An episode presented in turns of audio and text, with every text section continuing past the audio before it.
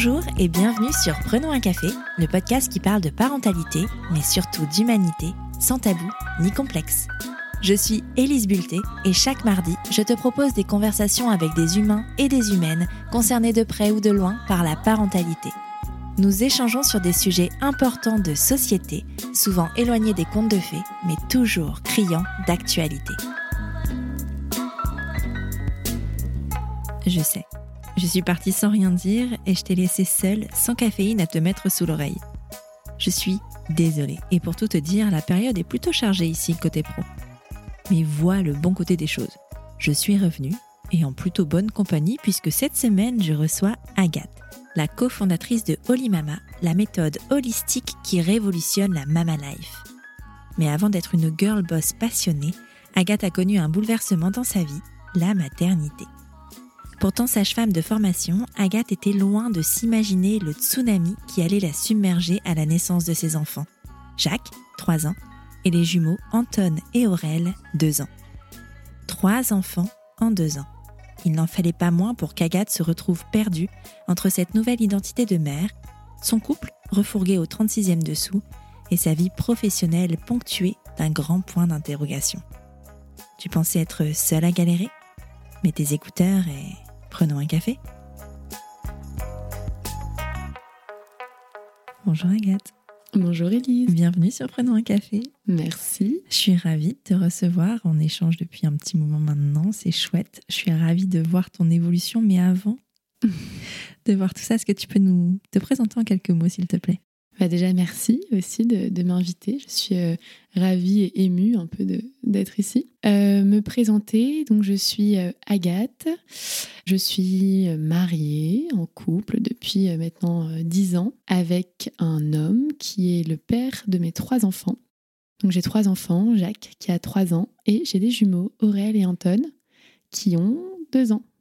Et je suis sage-femme de formation et je me suis réorientée maintenant, comme tu le disais, je suis chef d'entreprise. Je suis cofondatrice de Holy Mama. Je vais te poser la question traditionnelle de Prenons un café. Est-ce que tu as toujours désiré être mère? Oui, c'était pas un désir euh, profond, profond, mais oui, je savais euh, que j'allais avoir des enfants. Ah ouais? Ouais, c'était évident. C'était pas. Euh, est-ce que tu t'es posé la question même? Non, non, non, t'as raison. C'est une bonne question parce que non, je me suis pas posé la question. Et c'est vrai qu'en devenant mère, je me suis dit, mais ça aurait été intéressant de se poser vraiment la question. Parce qu'en soi, c'était pour moi, voilà, c'était évident, c'est tout, c'est comme ça. Euh, pas forcément, euh, tu te maries, tu as des enfants, mais euh, je savais qu'un jour, j'aurais des enfants. Tu as une formation de sage-femme, tu le disais, donc tout ce qui est autour de l'univers de la maternité ou en tout cas de la naissance, c'est quelque chose que tu connaissais.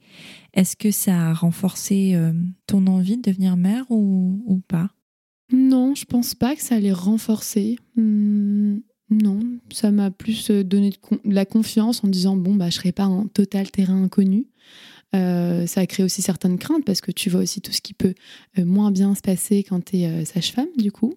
Mais ça n'a pas joué énormément sur le fait de, vouloir ou de ne pas vouloir devenir maman. Ok. Hmm.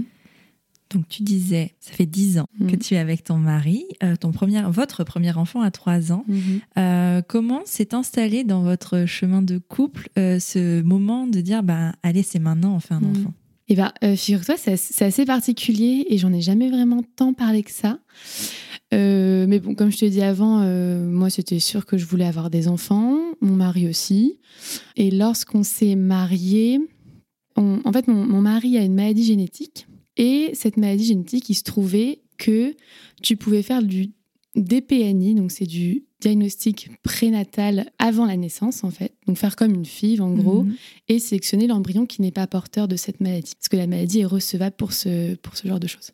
Donc moi en tant que sage-femme, je, savais que c'était possible de le faire, je savais aussi que c'était compliqué, parce que déjà une FIV c'est quand même compliqué, euh, même si on n'avait pas forcément de soucis de fertilité du coup, mais en plus ça se fait que dans cinq centres en France. Donc moi, je me suis dit, OK, bon, si on veut le faire, euh, il y a des gros dossiers, etc., on commence tout de suite.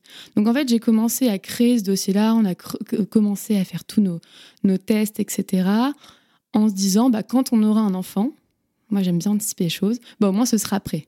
Tu vois, c'est pas en mode on veut un enfant, mais du coup on doit attendre deux ans euh, pour euh, faire tout le protocole. Donc ça s'est fait comme ça, et donc tout le dossier était prêt. Et puis au moment, donc on était mariés depuis, je sais pas, huit mois. Euh, on a un premier rendez-vous à Paris, du coup, parce qu'on avait choisi Paris comme centre. Et les résultats de mon mari n'étaient pas forcément euh, formidables. Et ils nous disent, ben voilà, on pourra commencer la procédure dans 9 euh, mois à 12 mois. Alors moi, quand on me dit ça, j'en voulais pas forcément maintenant, mais ça me paraissait énorme. Donc on se dit, bon, bah ok. Euh, suite à ça, on est parti en voyage de noces. Je devais enlever mon stérilet en cuivre parce que ça fait plus de 5 ans que je l'avais. C'est la limite. Et du coup, j'ai enlevé mon stérilet. Mon mari a dit, de toute façon, euh, bon, à mon avis, ça va pas fonctionner. Enfin voilà, on, on arrête de se prendre la tête, on verra bien. Pour écouter la suite de cet épisode, rendez-vous demain, mardi, au même endroit sur ton appli de podcast préféré. Je sais, c'est frustrant, mais crois-moi, ça vaut le coup d'attendre. À demain!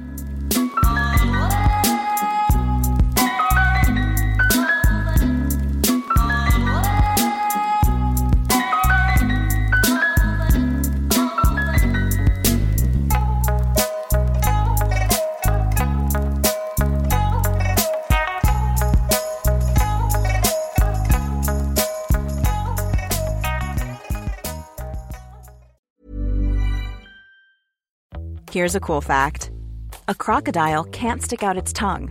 Another cool fact you can get short term health insurance for a month or just under a year in some states.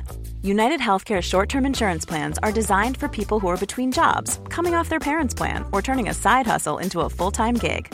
Underwritten by Golden Rule Insurance Company, they offer flexible, budget friendly coverage with access to a nationwide network of doctors and hospitals. Get more cool facts about United Healthcare short term plans at uh1.com.